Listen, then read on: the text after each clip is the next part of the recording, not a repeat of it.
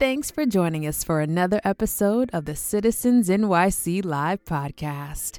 At Citizens, we're all about helping New Yorkers come together to improve the quality of life in their neighborhoods. With help from our sponsors like Mollie Parnis Livingston Foundation, Wells Fargo, Booth Ferris Foundation, TD Bank, National Grid Foundation, and many others, we're able to accomplish that goal. Today, we'll hear from the founding director of Economics and Urban Study at the New School, Professor Darrick Hamilton, and senior fellow Henry Ramos. Professor Darrick will give us some background on our citizen CEO Rahsaan Harris and Mr. Ramos. I knew Rahsaan Harris before he was Dr. Harris. I had the pleasure of working with him during his dissertation, where you know he put forth a topical paper that's relevant now, showing that the ways in which Black people contribute to their families and society is negated to a large extent. So when we think about philanthropy and we ignore the roles that people play in making transfers within and across families, that's a myopic notion of philanthropy. That the, the sheer altruism associated with coming up in networks of poverty should be counted. We should count things like tithing to your religious organization. And when we put that into context, um, for example, black people uh, give way more than their their their share in a population context. So Rahsaan was on to that that uh, brilliant analysis of of redressing the unconventional from the start. And then uh, you know I could go in and give uh, tons of stories about Henry Ramos as well. And again, I, I talked about this generational aspect. Uh, the man has provided vision and leadership for which I'm fortunate to one uh, still be working with him and pathways by which I don't have to be Jackie Robinson. I can learn from people and trailblazers that have already done it and ease the pathway that I have. You know, Henry has served in, uh, and he still does, philanthropic organizations, uh, as well as uh, been president and CEO of leading think tanks, as well as advocacy organizations. So right now, where I'm positioned, trying to convert uh, intellectual activity about building an inclusive economic society, one that's grounded in economic rights as a human right. By simply being born, you should not be hungry. By simply being born, you should have access to capital. That these aren't just decisions of socialism versus capitalism. This is human rights. I'm able to juxtapose that human rights intellectual perspective into action and then ultimately into public engagement. Incredible. And uh, I want to make sure that we also ground some of this into your New York story. So, Dar, can you tell us um, what is your connection to New York? Born and raised, born and raised proudly in Bedford Stuyvesant, where uh, Bedford Stuyvesant was a lot different back when I was growing up in the 70s and 80s uh, than it is today. Uh, but I'll say that that neighborhood gave me a lot. That neighborhood gave me, you know, a foundation of people trying to make their children's lives better than their own. Uh, I saw that in Bedford Stuyvesant, but I also had the privilege of going to Brooklyn Friends School, which is a Quaker school downtown Brooklyn that not only offers people a challenging curriculum for curricular development, but like many Quaker organizations, is ethical, is grounded in a social justice framework. So having that experience growing up of uh, an intellectual, strong foundation that is about justice uh, and, and juxtaposing that elite, resource-rich environment to the neighborhood that I grew up with, which showed me that in essence, people are the same. Uh, mothers and fathers trying to uh, create better pathways for their offsprings and themselves, but simply didn't have the resources that was was uh, offered by other types of environments. I could see that, and that was fundamental in my my foundation and my development. That is fantastic, and you also did a, a pretty good job of uh, introducing folks to Henry Ramos, but I'd love Henry to tell your story and your perspective of who you are and how you're entering into this Absolutely. And thank you first and foremost so much for the invitation to join you on the Citizens NYC podcast with uh, my dear friend and respected colleague, Darrick Hamilton. he's a very hard act to follow, as you can see. Uh, he's extremely um, committed, impassioned, informed, articulate. Uh, I merely live in his shadow, but I'm going to try and do my best to represent uh, on this uh, family reunion that we're putting together here. And thank you, Rahsaan, so much for putting it together. Well, you know, my, my uh, origin story leading me to uh, have a very, very strong place in my heart for New York um, started in Los Angeles. I grew up in a entrepreneurial family of Latinos that um, did really well through my grandparents. They were immigrants. They came to the States. They landed in Los Angeles with nothing, and uh, they built a little economic empire and defied a lot of the conventions of the time. They bought property in white neighborhoods with restrictive covenants. They found a way to get that done. They owned businesses in the white part of town, not just uh, you know small businesses, but fairly significant commercial properties and it, it, took me into my teens to realize um, how privileged I was. That uh, you know my situation was very different from many of our family members who grew up on the east side of LA. I grew up on the west side. Um, I had opportunities for the best education, um, and um, I'm also like Darrick, a recovering basketballer. I played a lot of ball in my day, uh, and had the privilege of uh, being talented enough to mostly play with African American players that were the best in the business uh, during our youth. Um, I played with uh, players that went on to play major college ball and professional ball. And th- through the touring that we did, we participated in tournaments all over Southern California and other states. Um, I had an opportunity to really learn about Black uh, culture, um, Black history.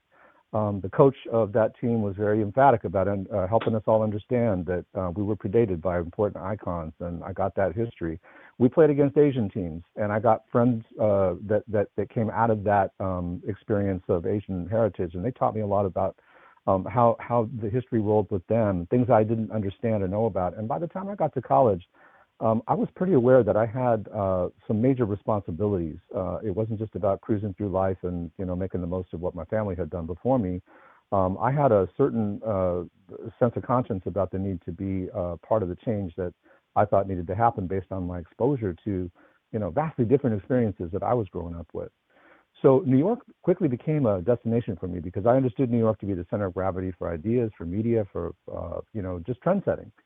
And uh, my first job out of graduate school, fortunately, was at the Ford Foundation, and that's what got me into philanthropy. And uh, I've probably lived a total of about 20 years of my uh, now 63-year-old life in uh, New York City, um, uh, meeting and working with icons like the two of you, uh, and trying to do my little part to make our institutions more accountable, more informed, more responsive, more inclined to the kinds of things that Darrick talks about when we talk about converting from an extractive and exploitative kind of system to something that is you know, intellectually, honestly called a moral economy or a moral society.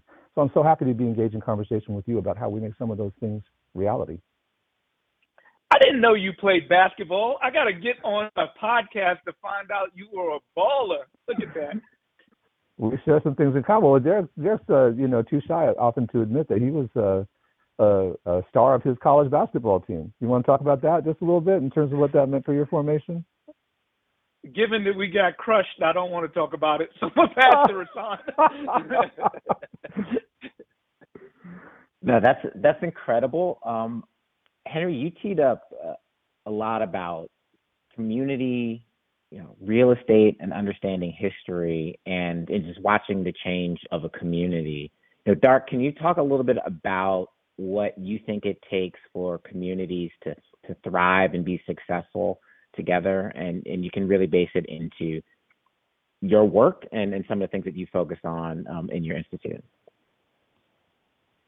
There is no silver bullet you know that, that I'll lead with that. There there is no silver bullet, but there's a package of goods and services that are so essential for people to have agency in their lives that we need to begin with a baseline level of them. And what are they? A job. What are they? An income, a decent income, capital. You know, the ways in which people generate wealth is it is wealth that begets more wealth. Financial literacy is important and you know what? I'd even rather we call it financial coaching because the wealthiest amongst us, they don't make decisions about their asset portfolios in isolation. They have teams of advisors that give them information by how best to invest their resources.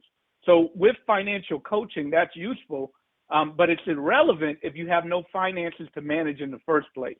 So capital is a critical ingredient.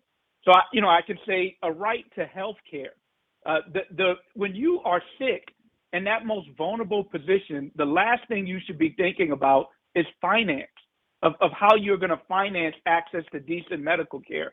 So ultimately, um, when we talk about what it takes for human flourishing, what it takes for neighborhood flourishing, the ingredient of human rights that we always often leave out is economic.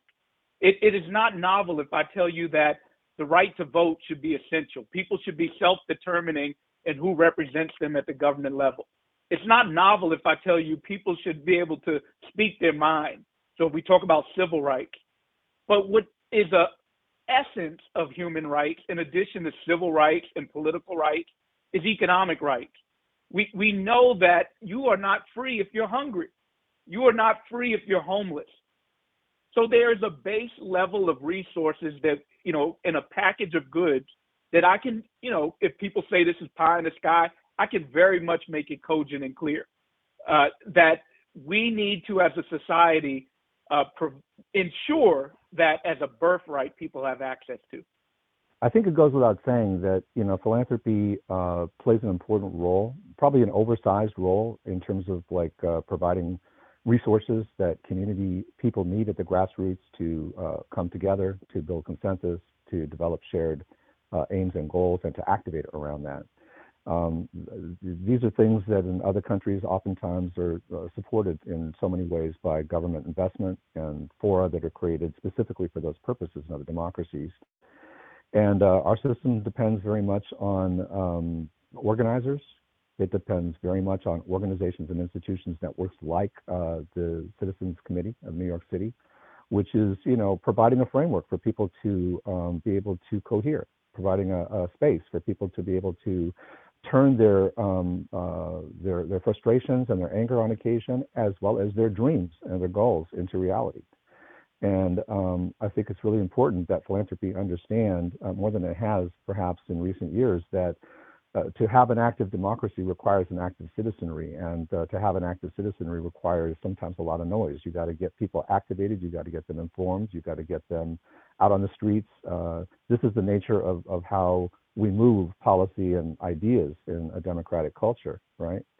Um, so I think that it, it's vital when I see an organization like yours uh, providing the kind of comprehensive grant making, the community engagement work that you do on surveys and conferences, the advocacy and thought leadership that you provide, the partnerships. That's a model for the larger space of, around philanthropy uh, to follow more diligently. And finally, let me just say something that I know you know, both of you, but that needs to be said for the record, and that is that um, Darrick uh, and, and I and others at the Institute on, on Race, Power, and Political Economy um, are, are, very, very um, critical of uh, the kind of common narrative that we've all come up with that it's all about bootstraps and individuals uh, in terms of how they behave or choices that they make. And if there's something deficient in you as a person, you're bound to fail. And the reason that people fail is precisely because of those personality driven or behavioral driven issues we look at systems, we look at structures, because this does not happen by mistake that people are left out, uh, knocked out, and, and, and otherwise uh, overlooked in our body politic.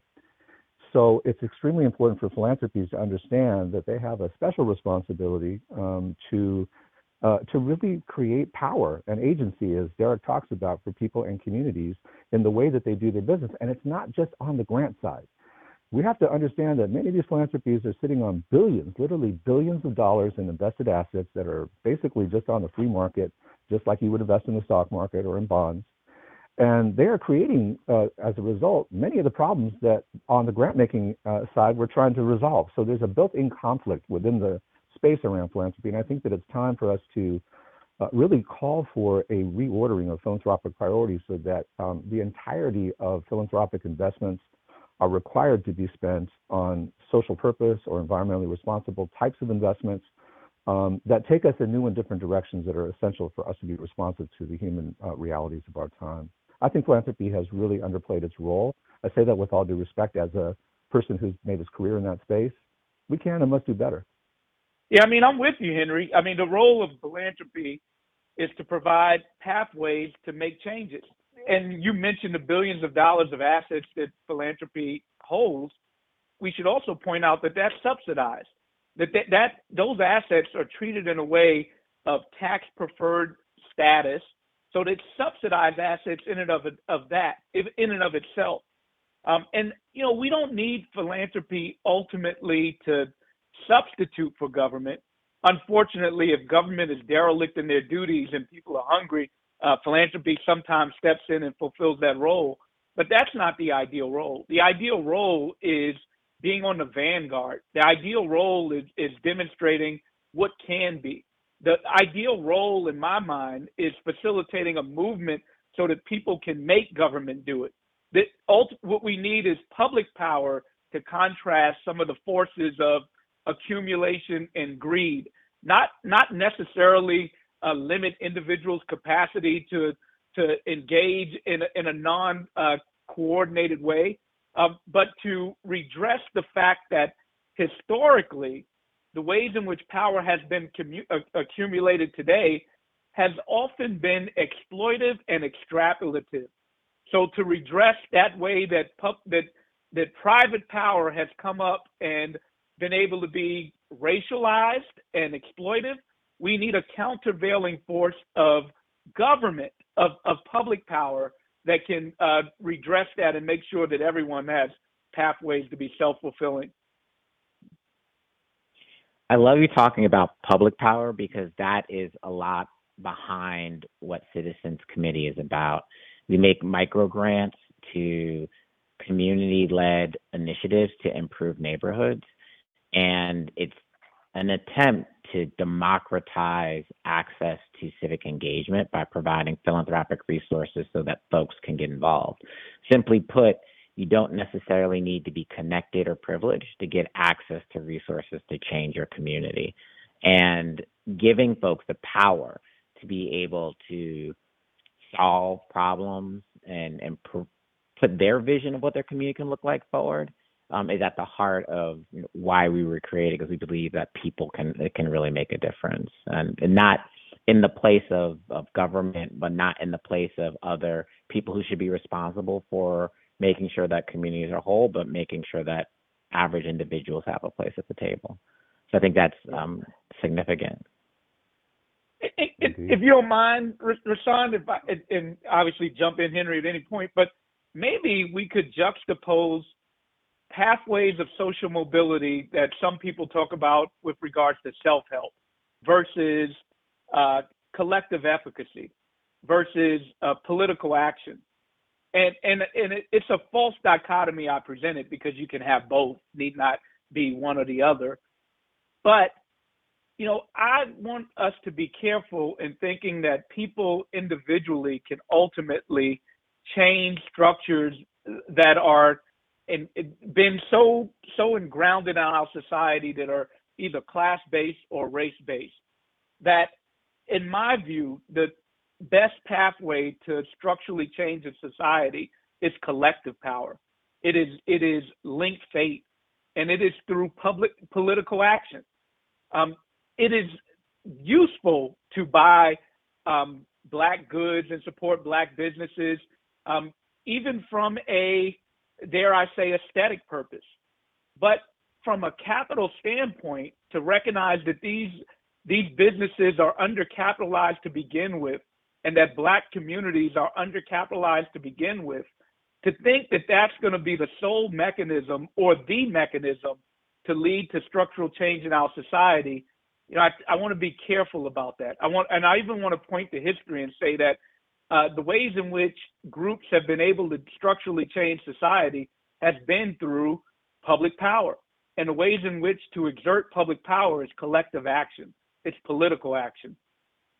I think that's extremely powerful. It's the idea that together, and as you said, linked fate, that, you know, as you know, I go, we go, and as you go, I go, is so important for us to to understand that and to act in ways in which um, we're doing what's great for the collective good. So as we uh, think about recovery and as we think about work, um, one of the things I wanted to, to talk about that's part of this is the fact that people need the tools to be able to take advantage of this leadership moment. And I wanted to shout out that the nonprofit finance fund that, that Henry is uh, board chair of, um, provided a partnership with Citizens Committee for New York City to provide financial operations training for some of our grantee partners and having the tools to be able to think about growing and creating sustainable efforts in organizations and in, in movements, I think is extremely important. And the financial part of that uh, is part of the equation because you need that technical assistance. And I would love Henry to talk a little bit about skills in people's hands that make it possible. And Darrick, if you have any comments on the, the, the skills and the things and know how people should think about in order to be able to thrive and think about recovery, that'd be helpful. So Henry. Yeah, happy to talk about that, and thanks for that opportunity. Um, and the shout out to Nonprofit Finance Fund. Uh, I'm, I'm, thrilled that we're in partnership on that front. Yeah, I mean, I think the basic uh, point is very well taken. I mean, people don't just do things because they don't do things in a vacuum. They they need context and they need tools, they need tactics, they need support uh, in terms of lifting up ideas into action. And you know, at, at, the core of what we're saying, without saying it, is that money is power. Let's face it. In American capitalist society, you know, you, you don't have money, or access to uh, capital, you, you really can't play. And Darrick pointed up at the outset that you know if you don't have a job or if you're, you're not well educated, if you're unhealthy or you lack uh, housing or other kinds of basic rights like that, you can't even play. You're not even in the game. You're outside in the parking lot while others are in the stadium on the field playing the game, right? So uh, organizations like the Nonprofit Finance Fund, I think, are very vital, much the way that I think that uh, the work of the Citizens Committee is in terms of establishing a framework for there to be uh, an exchange of capital, an exchange of ideas, and um, uh, kind of a, a, reliance on on uh, purposeful data and the promulgation and development of models that we can all learn from, and hopefully at some point scale and normalize is the way that we do our business. So um, I, I, do think that it's very important for people at the grassroots level to have access to these kinds of resources, and um, also on the reverse side, perhaps more importantly, for larger institutions that are in service to these communities and their leadership to listen very carefully, to take their cues from the people on the ground, because you know the old saying goes that the people who are closest to the problems are closest to the solutions. And in my experience, that has always been true.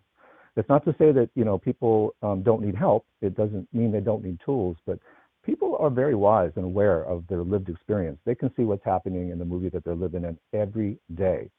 And I think it's the uh, incumbent job of organizations like yours, like ours at NFF, like the Institute that Darrick and I uh, roll with, uh, to to always be first and foremost responsive to what we're hearing from people on the ground and to be in service to their needs in the kind of studies and the kinds of capital and the kinds of idea of uh, formation that we um, offer to them uh, in our alliances. I have nothing to add. Henry, drop the mic.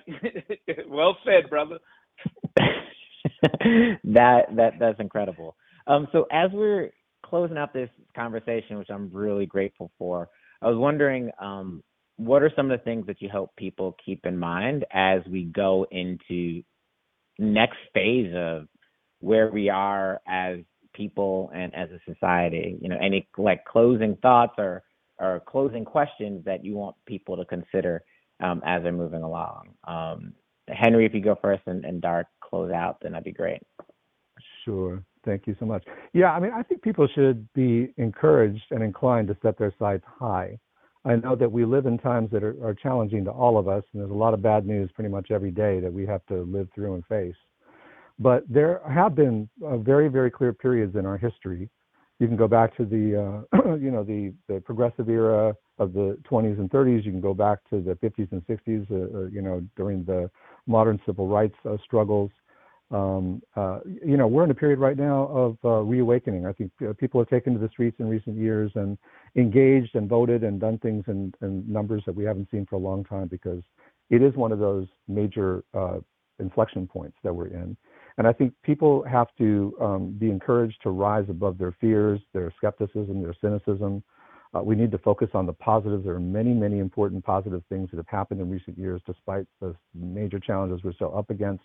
People need to maintain hope, um, and they need to do some of the things we talked about in this call, which is to be much more intentional about how they organize, how they activate, how they how they use their voice, and frankly, where we're concerned in closing, I think it's very imperative that uh, people like Darrick, myself, you, uh, Dr. Harris, who are thought leaders, um, are able to connect in meaningful and actionable ways with people on the ground whose ideas really have to drive us into the, the best part of what awaits us in the balance of the 21st century. If we listen and we activate accordingly, um, I'm pretty confident, notwithstanding the, the challenges that we have, that we'll end up on the right side of history. I will close by pointing out first that it has never been the case in human history that race or the ways in which we divide people based on cursory identities like gender, like sexual orientation, like immigrant status, like race, has been separable from the politics of our society or the economics of our society. That all three are always iteratively linked. The ways in which we come up with public policy is grounded in notions of who's deserving and who's not deserving. And the notion that there is this um, fictive market out there where through individual grit, hard work, and trade and transaction, that that's the best arbiter that's natural of, of deciding who gets and who does not get has always been a fallacy. Government is always involved in transaction and structures. Even when you go to a farmer's market, there are rules by who gets the trade and who doesn't get the trade. So those three things have always been iteratively linked. So let's lead with that.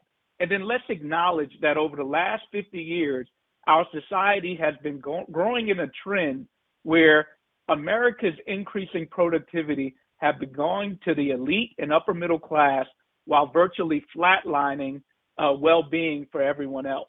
So that growing inequality should also be thought of in the context of this is the 20th year anniversary of welfare reform. And compare that to the child tax credit. We, when we passed welfare reform, we're in a political nomenclature of we need to discipline poor people. We need to sanction poor people's attitudes, efforts. Now we're in a, a place where simply by having a child, that is a, a, a big resource, and people need resources. They need resources to thrive in their lives.